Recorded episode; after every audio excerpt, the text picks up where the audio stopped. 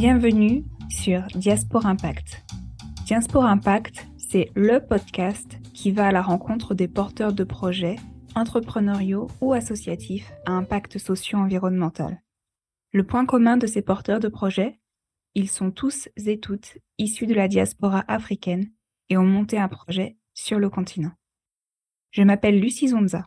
Après avoir aidé une dirigeante d'association franco-congolaise à communiquer sur son projet sur les réseaux sociaux, j'ai eu envie d'entendre le récit de ces optimistes qui mettent leurs compétences au service d'une transition juste sur le continent. Monter un projet d'entreprise ou d'association entre l'Europe et l'Afrique représente de nombreux défis. Financement, gouvernance, stratégie.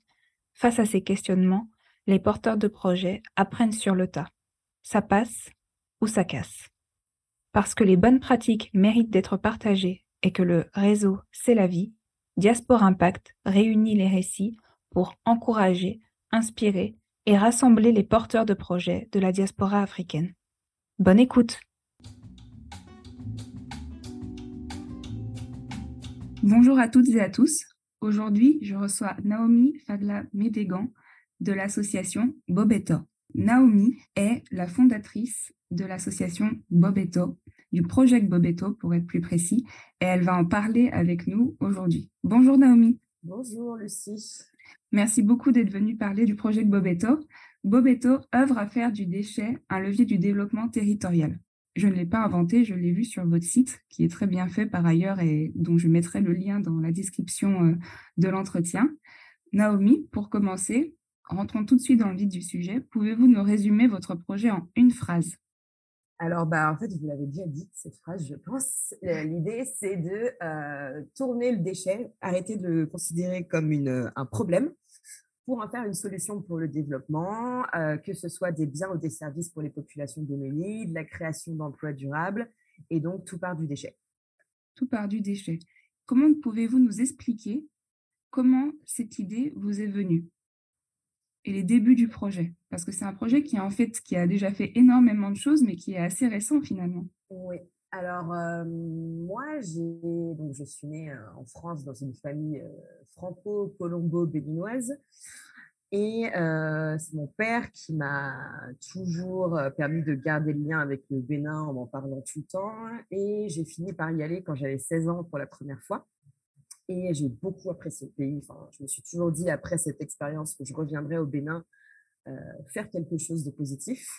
Parce que notamment, autant culturellement, je trouvais ça très intéressant, mais aussi, il y a beaucoup de choses qui m'ont marqué. Euh, moi, ayant grandi euh, dans une famille sans problème financier, de voir les difficultés financières que pouvaient avoir certains membres de ma famille, aussi les, il y a la question environnementale dans la ville de Porto Novo, qui est la ville où on va euh, en tant que, en tant que famille euh, souvent, euh, voir les déchets un peu partout, les dégradations environnementales.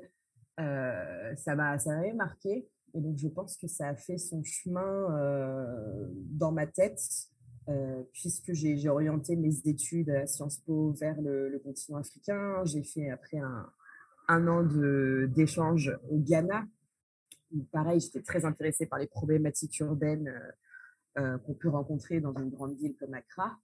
Et tout ça, ça a permis de me dire euh, que le déchet, c'était vraiment une, thématique intéressante parce que ça permettait de croiser l'environnemental, le social et l'économique. Et donc, au final, j'ai créé l'association en octobre 2018. On a lancé nos activités en septembre 2019 au Bénin. Donc là, euh, on a trois ans d'activité sur le, terrain. Et euh, donc tout est parti, je pense, euh, de ce premier voyage quand j'avais 16 ans au Bénin. Et est-ce que entre le premier voyage et, la création de l'association, vous aviez participé ou mené à des, des projets associatifs, soit en France, soit dans le cours de vos études, en lien avec ces problématiques ou ces sujets de développement? Alors moi, j'ai toujours cherché à travailler dans des projets à impact positif. Donc, quand j'étais au, Ghana, j'étais dans un projet de la coopération américaine USAID sur le fait de valoriser et d'industrialiser un peu les, chaînes de production agricole pour que les fermiers puissent gagner de meilleurs revenus. ensuite, j'ai également fait mon échange de master, mon stage de master en Colombie, où là j'étais dans une euh, association qui fournissait des logements préfabriqués dans les bidonvilles de Bogota, que j'appuyais également. Et puis, euh, après avoir été diplômée, j'étais dans une association euh, franco-sénégalaise qui s'occupait de la condition des enfants, notamment des enfants des rues, des enfants démunis en Casamance. Et donc, moi, j'étais chargée de développement pendant un an chez eux ça m'a beaucoup appris. C'est là où j'ai appris notamment à rédiger les dossiers de subvention, ce qui m'a bien euh, servi après pour monter mon propre projet. Et donc, on va dire que le fait d'être dans des projets impact, c'est toujours ce qui m'a ce qui m'a guidée. Je ne me vois pas du tout être dans une entreprise euh, dont le seul but est de faire euh, du chiffre, du chiffre, du chiffre, parce que ça, ça me rendrait, je pense, profondément malheureuse en fait. Je comprends. Donc, vous aviez déjà une grande expérience finalement des projets du développement, alors tout en ayant fait c'est plus dans le cadre euh, des études, mais euh, en plus euh, international, sur des, continents différents. Ça devait être quelque chose en Amérique latine, mais de, ce que je comprends, vous parlez sans doute espagnol. ça faisait partie aussi de, votre culture, c'est bien ça? C'est ça, bah, ma mère est colombienne, donc j'ai choisi d'aller en Colombie, pareil, pour découvrir, puisque je n'avais jamais été avant mes 21 ans. Donc, je parle espagnol, ça m'a aussi donné l'occasion de, de rencontrer la famille là-bas et donc d'être plongé dans la culture. Euh, là, au Bénin, donc le pays de, mon papa, euh, maintenant j'apprends le fond, qui est la langue, euh, une des langues principales qu'on parle ici au sud du Bénin. au Ghana, c'était l'anglais. Donc oui, j'avais ce, bagage international, mais parce que dans ma famille, on a, on a, on est tous partagés sur différents continents. Enfin, ça, ça, a toujours été normal pour moi d'être entre plusieurs continents, en fait. Oui, je comprends. Quand vous avez lancé euh, le projet en, 2018, est-ce que vous étiez seul ou bien vous étiez une équipe de personnes euh, Comment ça s'est passé au début, le, disons, le recrutement ou le fait de créer une équipe? Alors au début, non, j'étais vraiment à l'initiative du projet, donc j'étais seule, mais pour créer une association, forcément, il faut être plusieurs, il faut avoir un, conseil d'administration. Donc en fait, euh, bah, c'était mes parents, des proches que j'ai dit venez, rejoignez l'aventure. Et je pense que ça s'est mis en place petit à petit parce qu'au début, c'était, ils étaient là vraiment parce qu'ils me soutenaient. Mmh. Et maintenant, à ce jour, ils sont toujours là, ils sont toujours, et ils sont très impliqués puisque chacun des membres du conseil d'administration suit personnellement l'un des projets, apporte du conseil, du soutien aux équipes. Donc ça s'est constitué, l'équipe bénévole s'est constituée avec le temps. Euh, ça a été très dur, euh, notamment en 2021, où moi, je commençais vraiment à fatiguer parce que je mmh. me sentais trop seule sur euh, le, portage du projet où là, vraiment, je leur ai dit, il faut, euh, j'ai besoin de vous, j'ai besoin que vous vous appliquiez plus, sinon moi, je ne pourrais, pas, je pourrais pas tenir, en fait. Euh, physiquement, euh, j'ai dépassé mes limites. Ça, on en reparlera. J'ai l'impression que peu importe le profil du porteur de projet, il y a un peu comme pour l'entrepreneur basique, entre guillemets, la, solitude du porteur de projet avec des objectifs incroyables. On peut changer le monde à son échelle et en même temps, le fait qu'à un moment, on ne peut pas faire tout tout seul.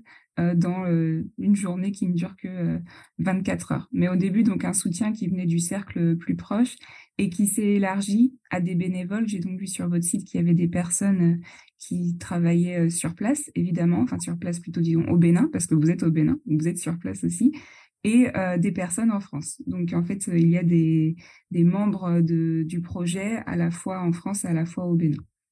Alors, en France, on n'a que des bénévoles. Et au Bénin, c'est par contre, c'est des salariés. Parce que moi, j'ai besoin d'une équipe permanente pour porter les projets. Donc, forcément, on recrute et on est quand même un, gros employeur hein, dans la ville de Porto Novo. Euh, donc, je me suis entourée de beaucoup de, jeunes notamment, mais aussi un peu de toutes les catégories d'emploi, puisque j'ai vraiment de l'ouvrier, pas du tout qualifié à la base, qui n'a pas fini l'école, qui ne parle pas français, euh, jusqu'au euh, jusqu'à l'ingénieur euh, qui lui du coup a un bac plus 5 etc donc c'est très divers. Et je privilégie vraiment l'emploi des jeunes. J'aimerais bien recruter plus de femmes. Mais j'avoue que dans les postes à haut niveau c'est extrêmement compliqué parce que il y a, je pense, une culture euh, ici au Bénin qui ne les pousse pas à s'affirmer, qui ne les pousse pas à avoir confiance en elles. Et du coup, euh, quand j'ai des entretiens avec des femmes, souvent, elles ne font pas le poids, malheureusement, par rapport aux, hommes. Donc, euh, je me sens parfois un peu seule dans les bureaux, puisque je suis entourée de, ma bande de mecs là, tout autour de moi.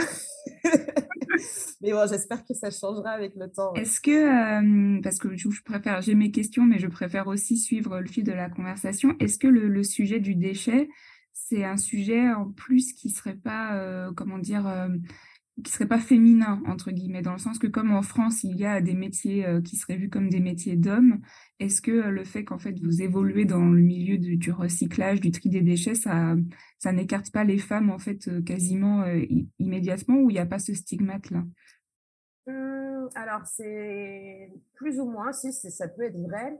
En fait, c'est vrai que les, rôles au Bénin, les métiers sont quand même très, très sexués, je dirais même beaucoup plus qu'en France quand on y pense. Après, il y a, ça dépend à quel niveau on se place. Euh, quand on prend la ville de Porto Novo, euh, le, dans le secteur du déchet qui préexistait, dans l'informel, il y avait quand même euh, des femmes aussi. C'est-à-dire que, par exemple, au niveau des dépotoirs sauvages qu'on avait avant dans la ville, mmh c'était pratiquement exclusivement des femmes qui étaient donc en bout de chaîne, là où tous les déchets étaient déversés et qui allaient euh, se balader euh, dans les montagnes d'immondices pour récupérer ce qu'elles pouvaient. Les hommes, eux, ils avaient un peu ce rôle de aller chercher les déchets au porte-à-porte dans les maisons en tirant des petites charrettes mmh. pour aller déverser ça justement dans les dépotoirs sauvages. Donc, en gros, il y avait aussi des femmes dans, dans le, la chaîne des déchets, mais c'était souvent le, voilà, le rôle le plus ingrat. Maintenant, euh, on a le gouvernement béninois qui a fait une réforme des, de la gestion des déchets pour formaliser un peu tout ça. Mmh Et on a un système universel de collecte qui a été mis en place où, en fait, euh, peu importe euh, où on est localisé normalement, en tant que citoyen, on a le droit à avoir la collecte des déchets. Et donc, il y a des, des opérateurs agréés qui passent avec des tricycles récupérer ces déchets-là. Là, enfin, en tout cas, sur la ville de Porto Novo, sur moi, ce que je connais, euh, c'est vrai que les conducteurs de tricycles et ceux qui ramassent les poubelles, c'est exclusivement des hommes. Mmh. Donc, euh, c'est sexué, c'est vrai. Euh, mais après, moi, voilà, euh, à l'échelle euh, voilà, des postes de management, des postes un peu décisionnaires, j'ai rencontré des femmes ingénieures en hygiène, sécurité, environnement. Enfin, il y en a au Bénin aussi. Hein. C'est juste que pour l'instant, je n'ai pas trouvé la perle rare à faire entrer dans mon équipe. Qui sait? La, vie est longue, je pense qu'il y aura toujours l'occasion et puis les talents ne manquent pas, mais c'est vrai que je comprends, enfin ces questions de recrutement féminin, c'est c'est un paquet de nœuds. il y a plein de causes et euh, les effets ensuite, bon, faut, faut trier dedans, quoi. Euh, quand vous mentionnez les salariés, euh, ça me permet de rebondir sur en fait l'organisation juridique du projet. Je comprends qu'il y a une association en France. Est-ce, de qui en fait les personnes salariées sont salariées? De qui Est-ce qu'il y a une entreprise au Bénin? Alors on est donc originellement en effet, on a une association loi 1901 en France et en fait, on a déclaré cette association au Bénin auprès du ministère de l'Intérieur. Donc, on a également un récipicé ici d'association loi 1901 au Bénin. Mmh et donc, ces salariés béninois ont des contrats de droit béninois. Et ils sont déclarés voilà, auprès de la caisse de sécurité sociale béninoise, etc.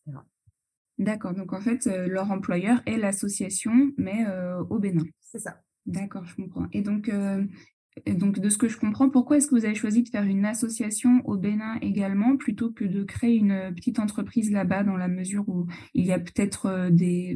D'ailleurs, non, je ne sais pas pourquoi est-ce que vous avez choisi association plutôt qu'entreprise. Est-ce que c'est lié aux activités que vous mettez en place?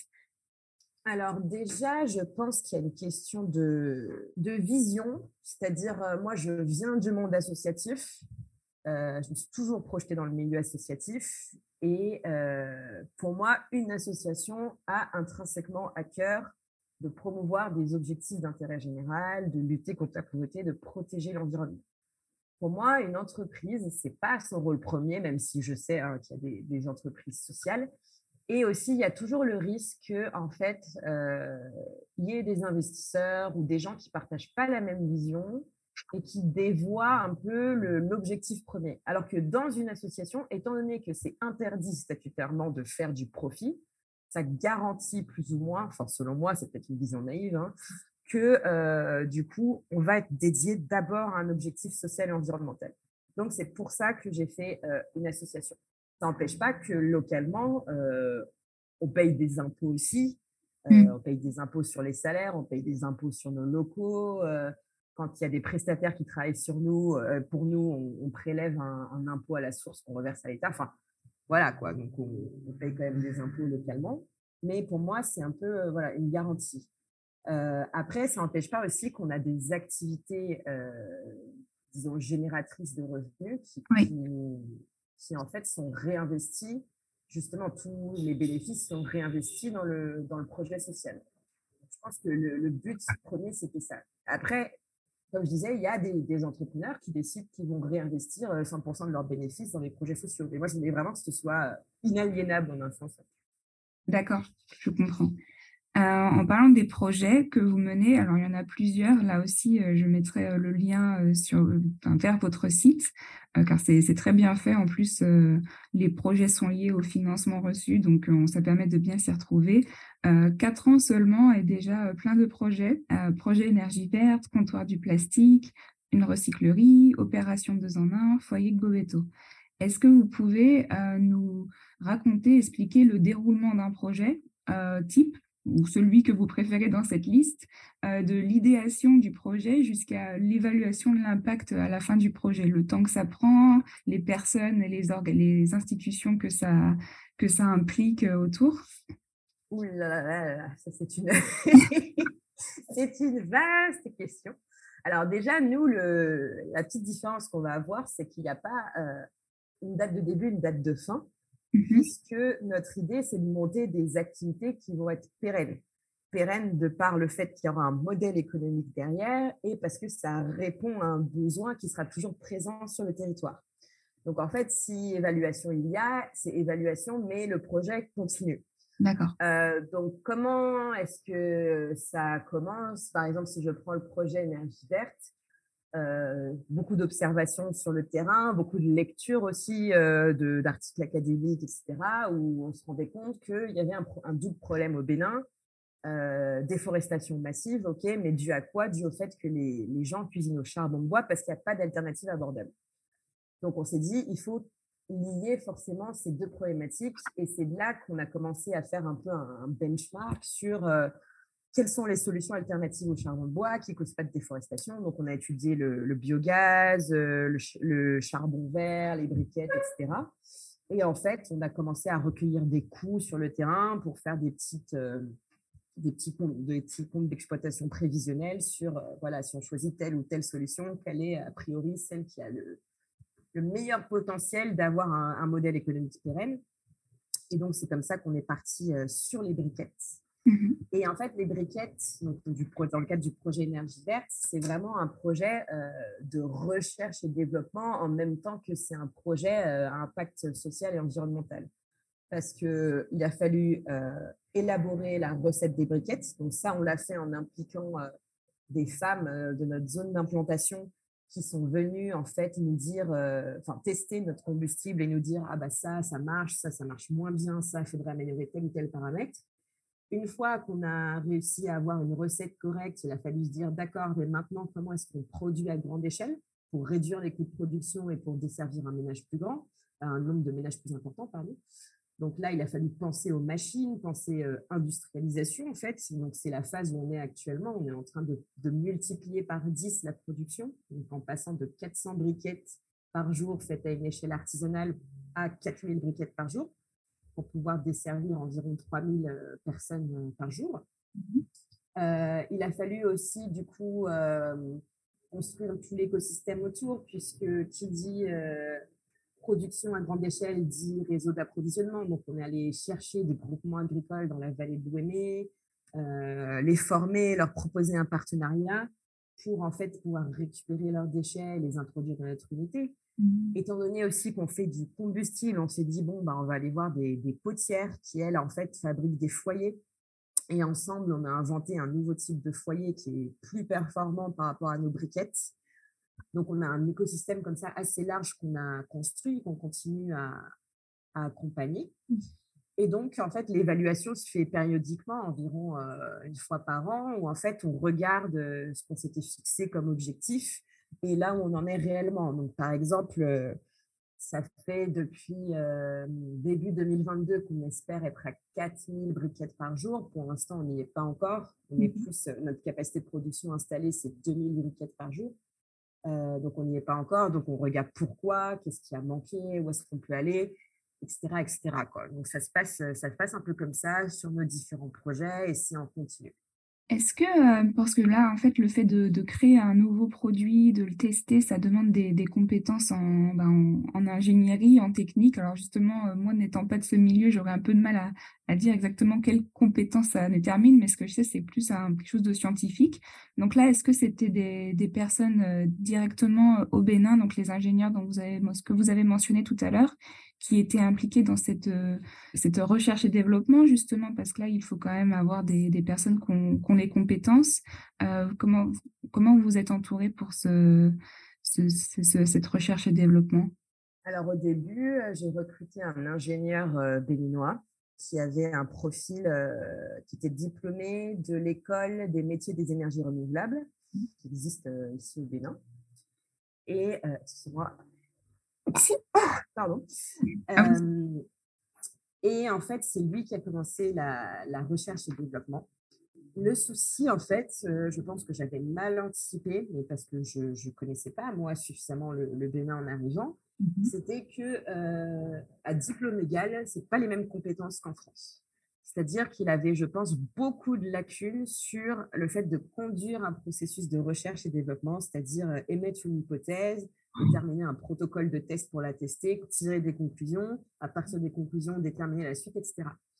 Donc, en fait, au final, j'ai dû commencer à faire venir des volontaires, que ce soit euh, des, gens complètement bénévoles qui se sont proposés, ou alors des volontaires avec un statut euh, de volontaire de solidarité internationale ou de volontaire en service civique, qui sont donc des statuts euh, appuyés par l'État français, pour vraiment être en appui aux équipes parce qu'en fait, je me suis rendu compte que sinon, d'un point de vue euh, conceptualisation, ça mmh. manquait beaucoup ici. C'est-à-dire que vous avez des gens qui, sur la théorie, ils sont OK.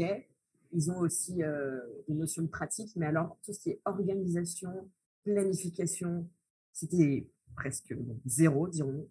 D'accord. Et donc, j'ai dû en fait mixer les équipes locales avec des gens venus de l'étranger.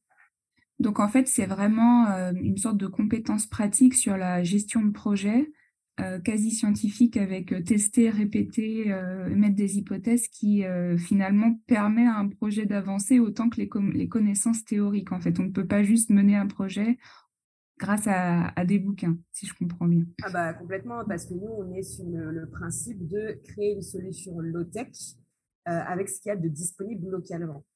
Donc, en fait, il faut connaître son environnement, il faut savoir le, le manipuler dans le sens tester, avoir des idées, observer, etc., recommencer, euh, euh, échouer, recommencer, euh, retester, partir dans une autre direction. donc, pour moi, il faut avoir cette fibre un peu de terrain. Le problème qu'on a dans la, dans la formation académique ici au Bénin, c'est qu'il y a très peu de stages dans les formations. Donc, on a souvent des gens extrêmement théoriques qui arrivent donc, ils sont diplômés, mais en fait, même parfois, ils ont un, doctorat et en fait, euh, ils ne savent pas faire grand-chose de leurs mains. Mmh. Donc, c'est le, gros, gros problème qu'on a eu au début qui nous a pas mal freiné et que maintenant, on pallie en ayant des, voilà, des, équipes franco-béninoises qui se soutiennent, en fait. Oui, vous avez mentionné donc en fait les, les, volontariats internationaux, volontariats service civique, qui permettent en fait d'avoir des personnes qui euh, viennent sur des contrats euh, qui durent combien de temps Généralement, c'est variable ou bien il y a un contrat type euh, pour ce type de volontariat alors, le service civique à l'international, c'est entre six mois et un an. Nous, on privilégie un an parce que, notamment ici, comme les choses vont assez lentement, ça peut être très frustrant quand on est volontaire de partir au bout de six mois en se disant, mais en fait, rien n'a avancé. Donc, il vaut mieux rester un an pour le, VSI, donc le volontariat de solidarité internationale, c'est un statut un peu différent. On peut faire ça euh, tout au long de la vie, euh, qu'on ait 18 ou 70 ans. Mhm. Et en fait, c'est maximum 6 ans dans une vie. Donc euh, là, on a accueilli notre premier VSI en juillet 2022 sur un contrat d'un an renouvelable puis, bah, ce qu'on espère, étant donné qu'il bosse bien, c'est qu'il se plaira et qu'il voudra rester aussi longtemps que possible. Parce que nous, mmh. voilà, si on a des, des membres compétents dans l'équipe, on se fatigue moins à faire des recrutements, à, à remettre les gens au niveau parce qu'il y a, en fait, il y a beaucoup ça quand on recrute, malheureusement, c'est mmh. mettre les gens au niveau, ça prend des mois et c'est fatigant aussi pour tout le monde, je pense. Mmh. Vous avez dit les choses vont assez lentement. Est-ce que c'est euh, à quoi c'est lié en fait euh, cette euh, relative lenteur par rapport à ce que vous auriez sans doute pu connaître dans d'autres types de projets ou dans d'autres pays? Mmh, je pense que déjà, il y a une culture du travail qui ne facilite pas les choses au Bénin. Les gens sont très, très procéduriers. Vous voulez demander quelque chose à quelqu'un, bah, il faut lui envoyer un courrier. Le courrier doit être validé par la direction. La direction va prendre le temps de réfléchir, vous, faites vous faire un courrier de retour, etc. Enfin, c'est pas du tout efficace. Nous, on est vraiment euh, sur un mode de, gestion agile, euh, presque comme une start-up, en fait, où on valide des choses euh, par WhatsApp ou par un appel téléphonique. Donc, en fait, nous, on va très, très vite par rapport à notre écosystème. Mmh. Et je pense que c'est pour ça aussi qu'on a fait autant de choses en si peu de temps par rapport à beaucoup d'organisations qui sont dans des domaines similaires et qui sont là depuis des dizaines d'années au Bénin. Mais du coup, quand on doit travailler avec des externes, parfois c'est lent mais on est obligé, on ne peut pas changer la culture du travail euh, d'autres organisations. Mais du coup, on, est, on doit vraiment s'adapter et faire au mieux avec, euh, avec ces contraintes-là. Euh, je vois qu'il y a certains pays d'Afrique subsaharienne, je pense notamment à la Côte d'Ivoire, qui commencent à avoir un discours de communication. Alors, c'est sans doute doublé d'effet sur le fait de motiver un écosystème start-up au sein de leur pays. Alors, j'imagine que si jamais un jour euh, une des personnes concernées nous écoute, voilà, ça fait partie des choses qui peuvent encourager les startups à se poser, c'est mettre de l'agilité dans des process qui euh, peut-être ne le sont pas euh, encore, de ce que je comprends je ne sais pas à quel point la dématérialisation, c'est quelque chose ou si encore il y a beaucoup d'échanges qui se font par courrier. Ah, au Bénin, on a, le Bénin a une politique de, dématérialisation qui est assez impressionnante. Ça allait très vite en quelques années. On a beaucoup de services publics qui sont disponibles maintenant euh, complètement de manière dématérialisée. Notamment, on peut créer une entreprise en quelques clics en ligne. Donc ça, c'est très appréciable. Euh, maintenant, pour moi, il faut infuser cette culture-là dans euh, une, euh, comment dire, une euh, cohorte de fonctionnaires qui ne sont pas encore formés à ça. Et dans une cohorte d'administrateurs, notamment à haut niveau dans les différentes administrations étatiques, qui n'ont pas encore l'habitude de travailler là, comme ça parce qu'ils sont encore sur le, la vieille école, si je puis dire, entre guillemets. Ça mmh peut paraître un peu insultant, mais c'est pas du tout une insulte, c'est juste, c'est, ils n'ont pas été formés, ils n'ont pas travaillé comme ça. Et donc, ce n'est pas encore infusé dans leur pratique. Oui, oui, c'est euh, voilà. en fait, qui doivent être, euh, mais de la même manière que nous, sans doute dans, dans 30 ans, 40 ans, on sera peut-être euh, les, les anciens face aux nouvelles technologies. Voilà, non, mais exactement, exactement. du, coup, voilà, il y a, y a, une volonté de, de, dématérialiser et qui est réelle et qui est visible. Mmh. après, voilà, je pense qu'il y a encore du travail pour que, en termes dans l'administration, ce soit, ce soit effectif. Et puis aussi, il y a, comme je disais, il y a, des choses qui culturellement sont difficiles à, changer. Enfin, l'aspect euh, très procédurier, très protocolaire, euh, ça fait partie de la culture béninoise. Ça fait partie de, quand on voit euh, le, les, les, chefferies traditionnelles, les rois traditionnels qui existent encore, en fait, c'est exactement ce modèle qu'on retrouve dans l'administration actuellement avec la grande déférence qu'on a pour le chef, toujours consulter le chef, etc. Enfin, c'est pareil en fait. D'accord. voilà, ça, ça évoluera, je pense, avec le temps. Oui, d'accord. Puis il faut le savoir, j'imagine, voilà, euh, même vous avec euh, le, le background en, en, mauvais français euh, international, enfin, vous le comprenez, je pense, d'autant plus que forcément, en arrivant, il faut aussi s'adapter à la culture majoritaire et donc accepter que les choses prennent plus de temps, d'où l'intérêt de recruter des personnes sur un an plutôt que six mois. Mmh, voilà, mais après, on est aussi capable d'infuser sa culture dans son projet. Puisque moi, mmh. par exemple, je, mes équipes ont beaucoup évolué et mmh ont commencé à adopter un rythme qui me convient plus. Euh, parce que, en fait, je les ai coachés, je les ai pas lâchés en leur disant voilà, ça, on doit être capable de faire ça en tant de temps, il faut qu'on le fasse, les gars, donc on va le faire. Et euh, ça a pris du temps, mais maintenant, j'ai des équipes beaucoup, beaucoup plus efficaces. C'est pas encore ça sur tout, mais euh, je sais qu'il y aura toujours un seuil qu'on ne pourra pas franchir en fait. Parce que pour le franchir, il aurait fallu, et ça je, leur souhaite un jour, que par exemple ils puissent avoir une expérience à l'international, euh, que ce soit en mmh France, dans un pays anglo-saxon, pour connaître d'autres techniques de travail en fait. Oui, voir ce qui se passe ailleurs pour être aussi capable de relativiser et de se dire, bon, finalement, peut-être qu'on peut faire les choses autrement. Mmh. C'est ça. C'est ça, c'est ça.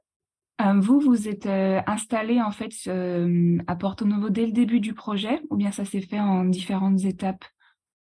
Alors, l'association a été créée en 2018 et en fait, d'octobre 2018 jusqu'à mai 2019, j'ai vraiment eu une phase de levée de fonds. Donc, j'étais euh, encore chez moi en France à rédiger mes dossiers, etc.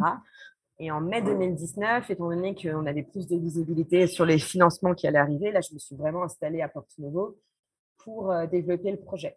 Et donc, ça fait maintenant euh, plus de trois ans et demi que, que j'y suis. Et euh, c'était une condition sine qua non, selon vous, de la réussite du projet? Parce que moi, j'ai aussi vu des personnes qui continuent à vivre en France et qui sont en lien avec une personne sur place de confiance ou plusieurs personnes de confiance qui mènent les projets sur place. Est-ce que vous, pensez que c'était envisageable d'être euh, en France tout en pilotant le projet à, distance ou bien en fait, ça, ça a avancé vite aussi parce que vous étiez sur place? Ça avance vite parce que je suis là, parce que j'incarne au quotidien la vision de l'association. moi, je pense que concrètement, notre association au Bénin et en tout cas à Porte-Nouveau, on est un ovni. Hein. On est un ovni. Les gens, euh, enfin, ils se demandent comment on a fait, pourquoi on est allé aussi vite, qu'est-ce qu'on fait, ils ne comprennent pas tout le temps. Euh, je, pense qu'à distance, c'est totalement impossible. Et il y a aussi, bon, il y a des gens qui arrivent, hein, mais peut-être sur des projets que je ne vais pas dire moins innovant, mais en tout cas plus, plus classique. Par exemple, si vous avez un projet d'agroécologie, mmh euh, voilà, les, gens au Bénin, il y a beaucoup de projets d'agroécologie, ils arrivent à comprendre ce que vous voulez faire, où vous voulez y aller. Moi, je suis partie sur le concept de transformer des déchets, de, de créer un modèle économique autour. Enfin, les gens, il, y a beaucoup de gens qui ne comprennent pas ce qu'on fait, hein, donc ça n'aurait pas été possible. Et aussi, il y a une deuxième, un deuxième paramètre très, très important, c'est est-ce que la personne relais que vous avez sur le terrain est une personne de confiance? Parce qu'il y, a beaucoup ce problème-là, euh, notamment au Bénin. Moi, j'ai rencontré beaucoup de, membres de la diaspora, soit de personnes nées au Bénin qui avaient fait des longs séjours à l'étranger qui étaient revenus, soit des, petits-fils ou des fils de, de, Béninois nés en France mais qui voulaient revenir et qui sont repartis complètement dégoûtés parce qu'en fait, quand ils sont arrivés sur place, ils se sont fait arnaquer par tout le monde. On les considérait comme euh, la planche à billets et ça s'est mmh. très, très mal passé. Donc moi, je voulais avoir le contrôle sur mon initiative, je voulais euh, pouvoir la développer moi-même et euh, c'est ce que j'ai fait. Et il y a aussi un autre aspect, je pense, qu'il ne faut pas négliger, dans le cadre du Bénin en tout cas. Euh, moi, j'ai combiné le fait d'avoir un nom de famille béninois d'une famille assez reconnue ici avec le fait d'avoir la peau blanche. Le fait d'avoir la peau blanche, ça m'a permis d'avoir accès en fait à des hauts niveaux, enfin au niveau des autorités. J'ai pu rencontrer des ministres, j'ai pu rencontrer le maire de Porto-Nouveau sans souci parce que, euh, bon, c'est un peu triste à dire, mais euh, le fait d'avoir la peau blanche, pour eux, ils disaient, bon, c'est un projet plus sérieux. Alors, c'est horrible de dire ça, hein, mais, mais c'est une réalité, c'est ce qui m'arrive en tout cas. Est-ce que euh, c'est vraiment, d'après vous, bien sûr, autant la couleur de peau que la nationalité française, ou vous pensez, ou en tout cas de, de votre expérience à vous, une personne française, mais avec la peau plus foncée, aurait eu plus de difficultés en fait à accéder, euh, même avec euh, bah, cette nationalité, le passeport français? Alors non, je pense qu'en fait, il y a, euh, c'est pas forcément la couleur de peau, c'est juste moi, voilà, j'ai la peau plutôt claire. C'est plutôt le côté, et c'est ça qui est triste aussi, et qui pour moi, il faut changer dans les mentalités.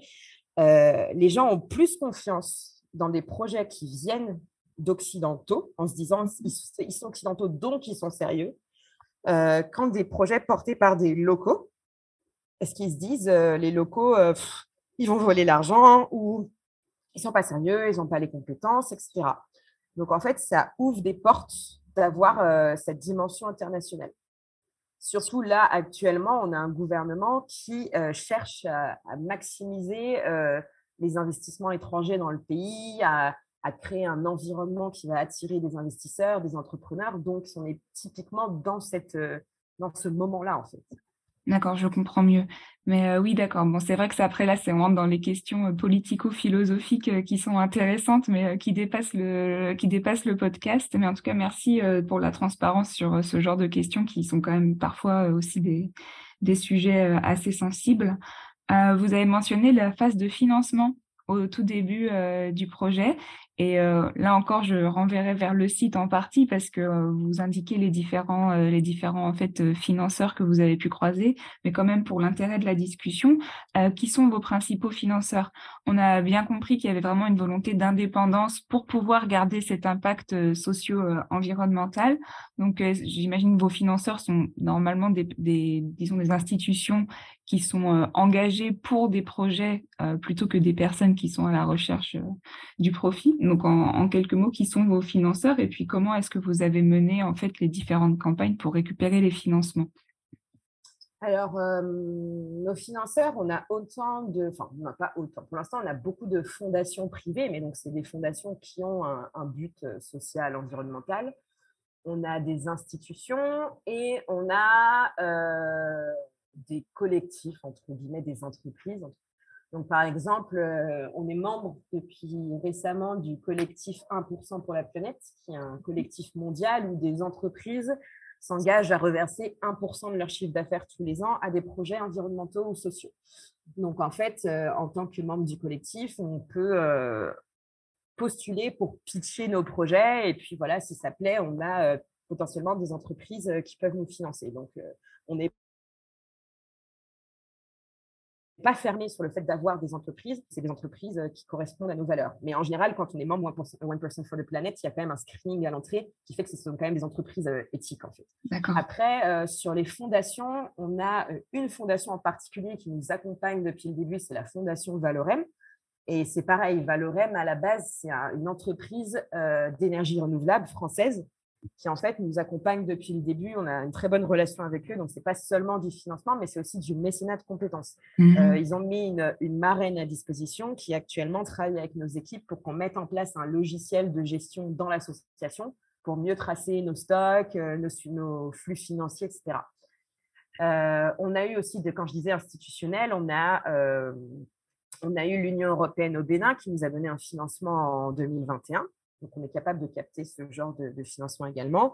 Et puis, comme on est partenaire de la Société de gestion des déchets, qui est donc euh, l'entité gouvernementale béninoise pour la gestion des déchets ici au Bénin, on a eu des appuis euh, plus en, nature, puisque par exemple, euh, ils ont financé des installations dans le cadre d'un projet. Donc, on n'a pas eu directement des, mmh. subventions en, numéraire, mais on a eu des appuis comme ça matériels.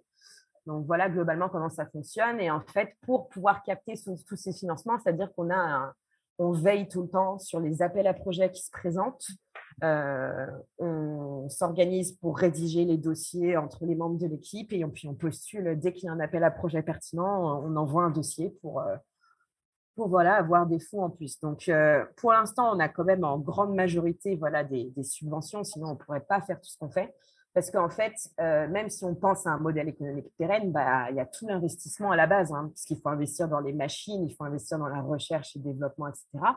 Donc, euh, pour l'instant, la part d'autofinancement, elle ne dépasse pas les, 20-25% hein, sur ce qu'on fait. Surtout qu'on a un budget qui, qui augmente de manière exponentielle. On était à, à 30 000 euros, euh, c'était en fin 2019, on était à 30 000 euros. Et là, fin 2021, on était à 91 000. Et là, je pense qu'on va finir plutôt autour de 140, 150 000. Donc, on augmente très, très vite. Et donc, forcément, la part de subvention est plus importante que la part d'autofinancement. Est-ce qu'il y a une personne qui est dédiée à la réponse euh, aux appels à projets ou bien vous avez mentionné que vous répartissez en fait les, la rédaction des dossiers? Alors à la base, c'est moi qui suis vraiment, euh, enfin c'est vraiment mon expertise. Oui. Euh, c'est vraiment ça dans quoi je suis, je suis douée pour trouver euh, le bon mot qui va euh, convaincre. Donc, à la base, c'est moi qui suis chargée de ça, mais de plus en plus, je, délègue parce que c'est pas possible de tout faire tout seul, parce qu'il y en a de mm. plus en plus, et parce que je veux aussi que les équipes apprennent pour que plus on soit gros, plus il y ait de personnes sur qui on puisse compter. et aussi parce que moi, en fait, maintenant que l'association est beaucoup plus solide, je commence à prendre du recul pour pouvoir mener d'autres projets personnels. Mmh. Donc là, par exemple, maintenant, je ne suis plus dans l'assaut que deux jours par semaine. Et c'est possible qu'avec le temps, cette part réduise encore. Donc, il faut que les, les, équipes soient capables de faire ça sans moi, en fait. Oui, donc il y a une sorte de passage de relais euh, pour pouvoir garantir que l'association soit pérenne sans que vous y soyez euh, branché 24 euh, heures sur 24. C'est ça, parce qu'avant c'était plus 28 heures sur 24 en fait, donc c'était vraiment, c'était vraiment épuisant et, et, là en fait au total quand je, je, regarde en fait depuis combien de temps je travaille sur ce projet, même en comptant avant que l'association existe et quand c'était juste une idée sur laquelle je bossais, bah, ça fait déjà plus de 5 ans. Mmh. De rien, 5 ans c'est beaucoup. C'est long. Euh, c'est cinq ans euh, pratiquement sans vacances, euh, pratiquement sans week-end, à faire que ça. Beaucoup de sacrifices personnels. Donc maintenant, j'ai envie enfin, que ça reste. c'est un projet dans lequel je suis très engagée, que, auquel je crois, qui m'intéresse, mais je ne veux pas que ça soit toute ma vie en fait comme on est sur la partie euh, les moments durs euh, du projet, euh, je vais vous demander si vous aviez dû faire quelque chose différemment, comment vous vous y seriez prise? Si j'avais dû faire quelque chose différemment, en fait c'est compliqué parce que on a les résultats qu'on a parce que j'ai fait les choses comme j'ai fait. Après, moi, je, je, pense que ce que j'aurais fait différemment, c'est m'assurer que euh, le conseil d'administration, qui à la base était vraiment juste un soutien euh, émotionnel, entre guillemets, mm. euh, ait plus joué son rôle dès le début. Parce que, en fait, moi, je suis arrivée à un point où j'étais en début 2022, j'étais vraiment porte de la mort en termes d'épuisement. Mm. Et il a fallu que, que, voilà, que je sois vraiment en train de les supplier en pleurant toutes les larmes de mon corps pour que pour qu'ils commencent vraiment à gérer chacun d'eux un projet. Donc, j'aurais peut-être dû insister pour que ça se passe avant, pour pas finir comme j'ai fini. Euh, mais principalement, après, le, pour le reste, je pense qu'on a fait les choses de la manière dont on pouvait les faire pour mmh. arriver au résultat où on est euh, aujourd'hui, en fait. Merci pour le, partage parce que je pense que voilà souvent euh, surtout qu'en fait quand on doit faire de la communication et en fait j'ai envie de faire le lien avec la communication. Après quand on fait la communication d'un projet on est quand même obligé de montrer tout ce qui marche. Et donc il y a cette glamourisation entre guillemets de porter un projet euh, surtout quand on l'incarne comme vous l'incarnez. Mais il y a aussi euh, la difficulté de trop incarner les choses et en fait de se retrouver complètement surchargé sur plusieurs années bon forcément, ça apporte ses fruits et le projet avance, mais euh, il y a le coût aussi euh, physique et mental euh, à supporter derrière. J'imagine que l'équilibre se trouve tout le long d'une vie et on doit toujours faire des petits ajustements. Oui, c'est sûr. Bah, en fait, bon, le souci, c'est qu'aussi, quand vous êtes créateur de votre projet, que vous êtes passionné, vous ne comptez pas vos heures. Mmh. Et en fait, vous pouvez très vite vous trouver en situation de burn-out euh, sans même vraiment l'avoir vu venir parce que en fait vous n'avez pas su vous mettre des limites. Euh, moi, d'un autre côté, bon, il y avait ça, il y avait ce côté, j'avais pas forcément envie de m'arrêter, mais il y avait le côté aussi, je n'avais personne pendant très longtemps sur qui vraiment me reposer. C'est-à-dire que moi, jusqu'à récemment, jusqu'à il y a quelques mois, je faisais la levée de fonds, la gestion des équipes, le reporting, la communication, la comptabilité, euh, l'administratif, la gestion du personnel, enfin strictement tout en fait. Oui. Donc, euh, donc j'avais personne en fait de compétent pour faire ça. Par exemple, j'en suis à mon troisième comptable parce ah. que je n'arrivais pas à recruter un comptable qui soit compétent. Le, mon deuxième comptable était tellement mauvais qu'il a même pas, euh, c'est même pas qu'il n'a pas aidé, c'est qu'il a carrément déstructuré l'association. Je, je vais mes journées de travail où je gérais ce que j'avais à gérer. Et le soir, je faisais de la comptabilité jusqu'à pas d'heure. Ah. Et, et, du coup, en fait, c'est, il y a cette réalité où il faut pouvoir déléguer, mais parfois, c'est mm. pas possible parce que vous n'avez pas les bonnes personnes sur qui déléguer. Et parfois, vous n'avez pas non plus le financement pour mm. embaucher. Donc, euh, ça, c'est, réel. Mais maintenant, voilà, en fait, je pense qu'il faut arriver, et c'est pour ça aussi qu'on est allé aussi vite, il faut mm. arriver à atteindre la taille critique qui fait que vous allez avoir suffisamment de financement pour embaucher les postes clés dont vous avez besoin pour être moins surchargé. Donc, c'est ça aussi. C'est-à-dire, au début, quand vous êtes trop petit, vous faites tout parce qu'en fait, vous n'avez pas les moyens financiers d'embaucher. Oui, donc là, vraiment, en fait, il y a vraiment un sujet recrutement qui, qui est clé, euh, trouver les bonnes personnes et avoir les financements pour pouvoir les, les payer, tout simplement. Tout simplement, mais c'est pas si simple, visiblement. Non, c'est pas si simple mm. parce qu'au début, euh, en fait, dans le milieu associatif, euh, bon, dans tous les milieux, c'est l'argent qui appelle l'argent. Mm. C'est-à-dire, plus vous êtes une association conséquente, plus vous pouvez prétendre à des financements importants. Donc, au début, quand vous êtes tout petit, vous avez des tout petits financements 5 euh, 000 euros par là, 10 000 euros par là. Alors, heureusement, quand vous êtes au Bénin, ça représente beaucoup plus qu'en France, puisqu'en fait, euh, les coûts ne sont pas les mêmes, les salaires ne sont pas les mêmes, donc vous pouvez tenir, entre guillemets, plus longtemps, mais, euh, mais ça reste quand même de l'argent à trouver. Et après, quand vous êtes plus gros, voilà, vous dites, voilà, moi j'ai déjà, par exemple, je, un, exemple tout bête, les, les, les, gros projets qu'on peut déposer à l'AFD, il faut déposer des budgets d'un projet de minimum 300 000 euros. Oui. Et ils disent que voilà, pour déposer un projet de 300 000 euros euh, sur trois ans, il faut qu'au moins annuellement, le budget annuel de l'assaut dépasse les 140 000 euros. Donc, c'est-à-dire que tant que vous n'avez pas franchi ce seuil, vous ne pouvez pas prétendre à ces financements. Donc, il y a ce petit creux, en fait, de l'association qui aimerait être un peu plus grosse, qui a besoin d'argent pour grossir, mais à qui on ne passera pas d'argent tant qu'elle ne sera pas assez grosse. Et là, c'est la, zone burn-out, euh, où le risque de burn-out est le plus élevé. C'est ça. Mmh. Exactement. Sur votre site, il y a des jolies photos parce que de ce que je comprends, vous avez fait une campagne euh, photographique euh, l'année dernière. Est-ce que vous pouvez nous en parler un petit peu L'idée, pourquoi en fait vous vous êtes lancé dans cette campagne photographique? Mais finalement, on comprend assez vite parce que ça permet d'avoir des, jolies photos. Et s'il y avait un moment sympa que vous aimeriez partager autour de cette campagne, je pense que c'était l'occasion. La, photographe était française ou béninoise? Comment est-ce que ça s'est passé cette campagne photographique? Alors, en fait, c'est une très bonne amie de Sciences Po. On était dans le même master qui, après des années à travailler dans l'audit, a dit J'en ai marre, je veux vivre ma passion et, moi aussi, je vais être entrepreneur, mais moi, je veux être photographe. Et elle m'a dit bah, Écoute, j'ai besoin de me constituer un book, j'ai besoin de, me, de prouver ce que je peux faire. Alors, je te propose un partenariat gagnant-gagnant. Je viens faire des photos de ton assaut gratuitement. Je te fais une petite vidéo qui raconte ce que vous faites. Je te fais des photos de ton équipe. Euh, gratuitement. Mais euh, voilà, moi, je réutiliserai les photos pour euh, montrer ce que je sais faire, pour postuler à des prix à droite et à gauche. Et puis, c'est ce qu'on a fait. Et du coup, maintenant, elle, elle est elle a, après un petit bout de temps au Canada, elle habite maintenant à New York.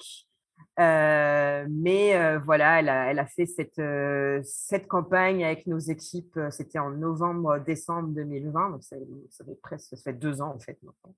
Est-ce qu'elle est encore photographe? Elle est toujours photographe ah, et honnêtement, ça, se développe euh, beaucoup. Ouais, Paola Chapdelaine euh, Photographie.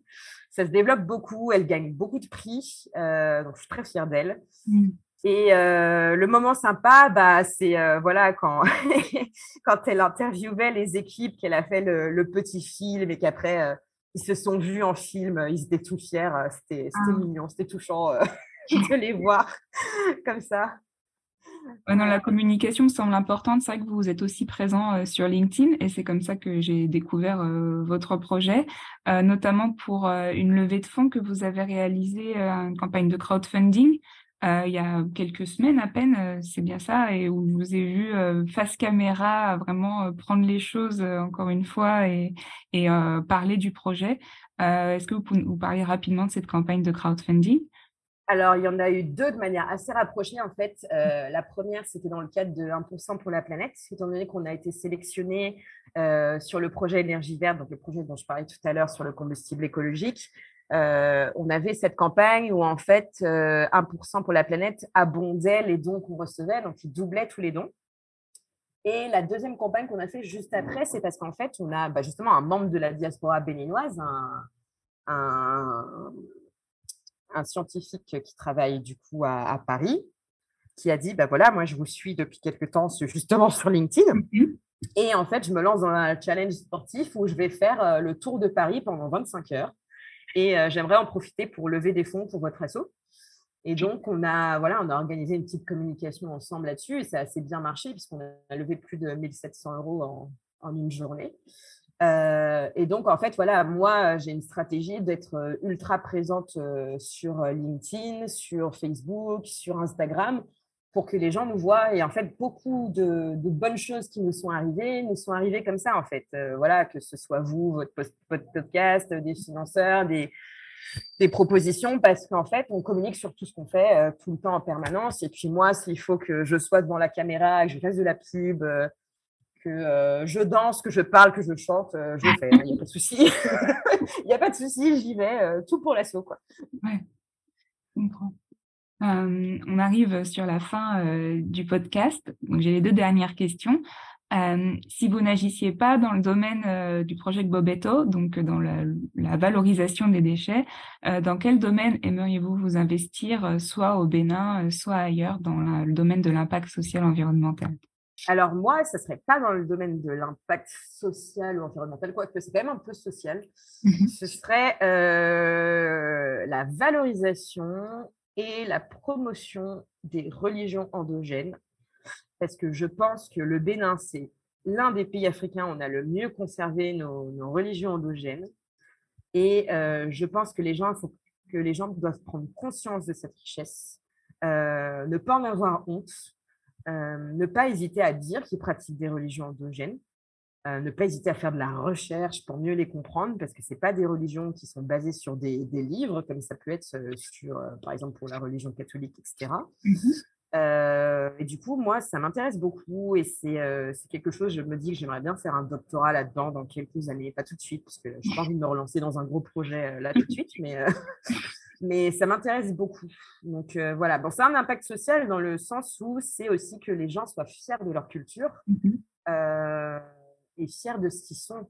Et surtout, arrêter de toujours penser qu'il faut que les choses viennent d'ailleurs, euh, d'Occident ou de mmh même, euh, voilà, il y a la religion musulmane ici, donc euh, du Moyen-Orient, pour que ce soit valable en fait. Hum, ça, ça, je trouve que c'est important, oui un beau projet, un doctorat euh, en théologie euh, à venir, donc peut-être dans les, dans les, projets, les prochaines années. Et, euh, Alors après, je ne me fixe pas de calendrier hein, pour Ah non, non, bien sûr.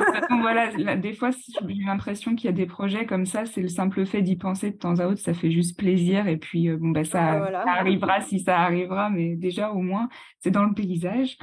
Et la dernière question, est-ce que vous auriez un conseil ça peut être plusieurs conseils, mais en tout cas un conseil pour les personnes de la diaspora qui souhaiteraient développer un projet à impact euh, comme vous l'avez fait, euh, soit dans le pays de, leur origine, euh, soit dans un autre pays d'Afrique subsaharienne, ou en tout cas, disons, autour du Bénin pour ce que vous connaissez. Bah, premièrement, je pense être sur le terrain parce qu'il n'y a que, que nous qui pouvons incarner notre vision en fait. Euh, bon, j'ai plusieurs conseils, je dirais trois conseils. Deuxièmement, euh, c'est pas parce qu'on a une vision qu'on ne doit pas écouter et s'imprégner du terrain, donc savoir aussi écouter ce qui se passe localement, parce que les gens sur place ne nous attendent pas, hein. ils n'attendent pas le sauveur, ils ont déjà leurs leur propres initiatives, donc il faut aussi comprendre comment ça fonctionne. Et troisièmement, euh, faire attention à qui on fait confiance, parce que euh, tout le monde n'est pas votre ami. voilà. C'est le message de fin un peu euh, doux, amer, parce que oui, malheureusement, on ne peut pas faire confiance à tout le monde, mais euh, quand on tombe sur les bonnes personnes, et je pense que c'est un des, sujets euh, qu'on peut retirer de notre échange, c'est qu'en fait, quand on a les bonnes personnes, on peut continuer à aller, vite, mais aussi de manière pérenne. Donc, trouver les personnes de confiance et de compétences, et tout est possible sur place. Tout à fait, surtout quand on est motivé et que on compte pas ses heures. voilà, porteur de projet hein, finalement, euh, en, quelques mots. Euh, merci beaucoup Naomi euh, pour cet échange. on a parlé de plein de choses et même si on n'est pas rentré dans le détail de chaque projet, je pense que ça a permis quand même d'avoir une idée de ce que ça a été de mener ces projets en fait, le behind the scene, ce qui s'est passé dans dans tous les tuyaux, dans tout ce que vous avez pu euh, monter euh, et euh, pousser plus en avant durant ces, quatre dernières années. Donc, je me permets humblement de vous féliciter pour ce que vous avez fait parce que c'est impressionnant. Et puis, bah, de souhaiter le meilleur pour la suite à Bobeto et puis pour vos propres projets parce que voilà, tout est possible. Merci beaucoup. Merci beaucoup. Merci pour euh, l'invitation. Et puis, euh, n'hésitez pas à continuer à nous suivre. On sera content de savoir que vous nous soutenez. On mettra tous les liens euh, dans la description du podcast pour que les personnes intéressées puissent consulter à, la fin, bah, à la fin de l'enregistrement, c'est-à-dire maintenant. Au revoir Naomi, merci. Merci, au revoir. Et vous, quel impact aimeriez-vous avoir sur le continent africain? Si cet épisode vous a plu, commentez-le, notez-le et surtout, partagez-le autour de vous. C'était Lucie Zonza pour le podcast Diaspora Impact. Retrouvons-nous très vite pour un prochain récit. À bientôt!